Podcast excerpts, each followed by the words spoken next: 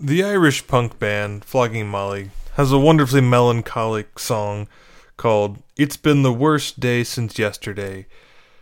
Now, the lyrics of the song don't really correspond much to the given situation, but the sentiment of the refrain, boy, that certainly does.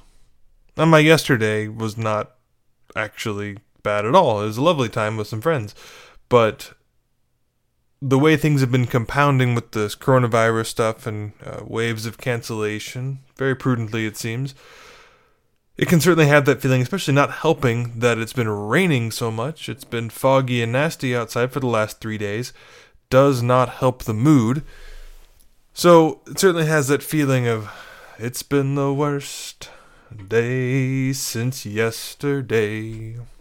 I'll spare you singing any more of it. But it's kind of that's been in my head a lot, and I found that whatever song is in my head, if I think about it, I can pick out a pretty good reason why it's there. And I think we can all identify with that. I wanted to go into this recording. It's actually almost 1 a.m. now on March 18th, but uh, I meant to do this earlier in the day. This recording's for the 17th, but well, life is ridiculous. It's been the worst day since yesterday, so I didn't get around to it but just had a holy hour feeling somewhat focused, so it seemed to go. I want to set the pattern of honestly recording something every day, but since the mass I recorded is only two sevenths of the way uploaded three hours later, when this recording, audio only, gets uploaded and actually posted, by the grace of God, who knows? But, you know, we'll see what happens. This whole situation, it's amazing that it came to this. You know, however many months ago when we heard about things in China, would we ever have thought that we would have masses canceled through Easter here in Oklahoma? Never would have. Never would have at all. But here we are, and that's just the way it is. So we're going to make the most of it. We're going to do what we can. Going to give over to God and say, "All right, Lord, this happened. We don't know why. You fix it. You help us do the great, do what to get through that. Do what we need to do to get through this." And it can be a good time the church is full of all kinds of examples of turning bad into good, right? We have Blessed Stanley Rother now because of a civil war in Guatemala. Now, I pray it doesn't come to anything like that, but that's a good example. And Christian life is all full of all kinds of those things. You know, Saul becomes Saint Paul, right? The Lord loves to turn bad things into very good things. So something very good can come from this. We just got to figure out what it is. And part of the, nece- the part of what is necessary to make that happen is to stay away from the crap that gets in the way. Earlier, I recorded my mass, I tried to upload the video. I think I messed up the settings and made it a really huge file on accident, so that's why it's taking. Cause it, I think it's like a seven gig file, which is just stupid huge. So that's my own fault, but I don't want to start it over again. So we'll just we'll let that upload overnight.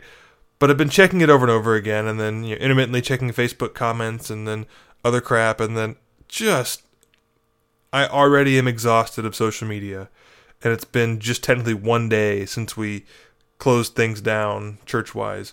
So, yeah, this something's got to give. Uh, so, for our own happiness in this time, though you obviously accessed this recording off of social media, get off of it, put the phone down, go do s- nearly anything else, honestly. Um, if we spend if we spend the next month staring at our phones looking for satisfaction on Facebook comment threads, we are going to be a miserable, miserable people by the end. So do anything else. Really, anything else. So, speaking of other things, anything else? Uh, today, really graciously, got my altar in the rectory here, the, the whole chapel sorted out rather well.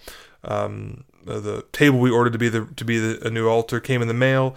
Uh, I picked up a image of Stanley Rother and a sanctuary lamp cover uh, at the pastoral center. Wasn't really thinking about oh I'll be on lockdown and have to do all of my masses from the rectory chapel, but hey, sure works out really well now. So uh, that's a lovely blessing to have that kind of fully assembled and be able to do uh, my mass and then other masses there uh, for the next couple weeks. It looks like.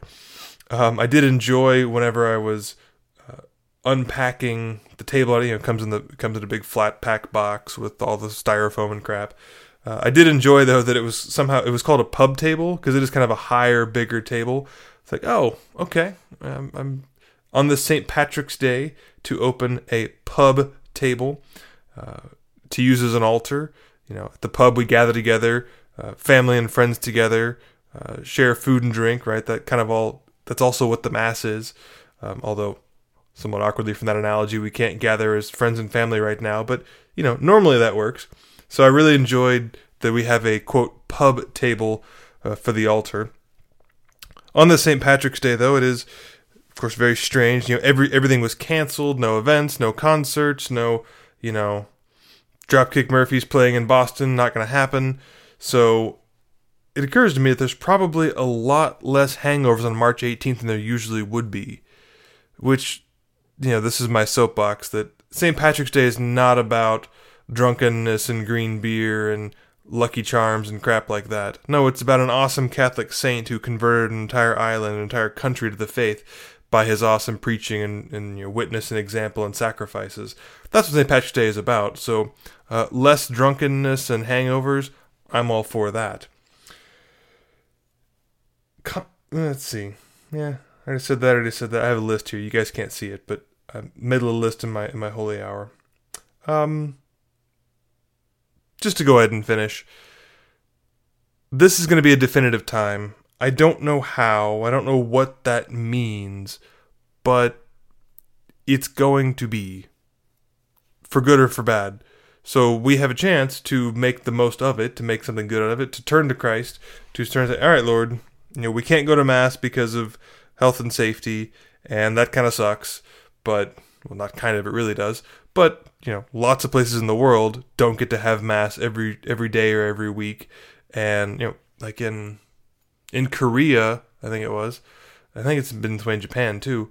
Missionaries had come at one point, taught the people the faith, but then they couldn't stay, or they got you know more missionaries didn't make it through, and so they went for like 120 years or even longer, being Catholics with no sacraments at all.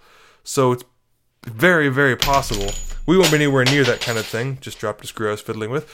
Um, we won't be anywhere near that. So it is possible, very possible, in fact, for the faith to endure without the sacraments. Though the sacraments are, of course, incredibly awesome and important, and it's a great pain, it's a great suffering to not have them.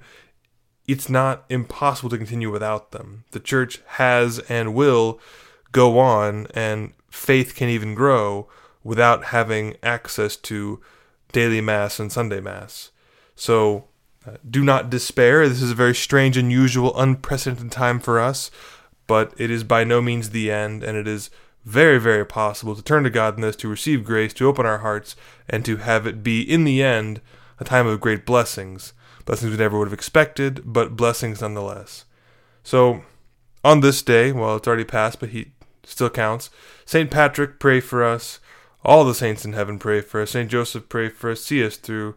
Blessed Stanley Rother, pray for us. Our Perpetual Help, pray for us. And glory be to God. Let's make something great of this, great of this by the end. God bless.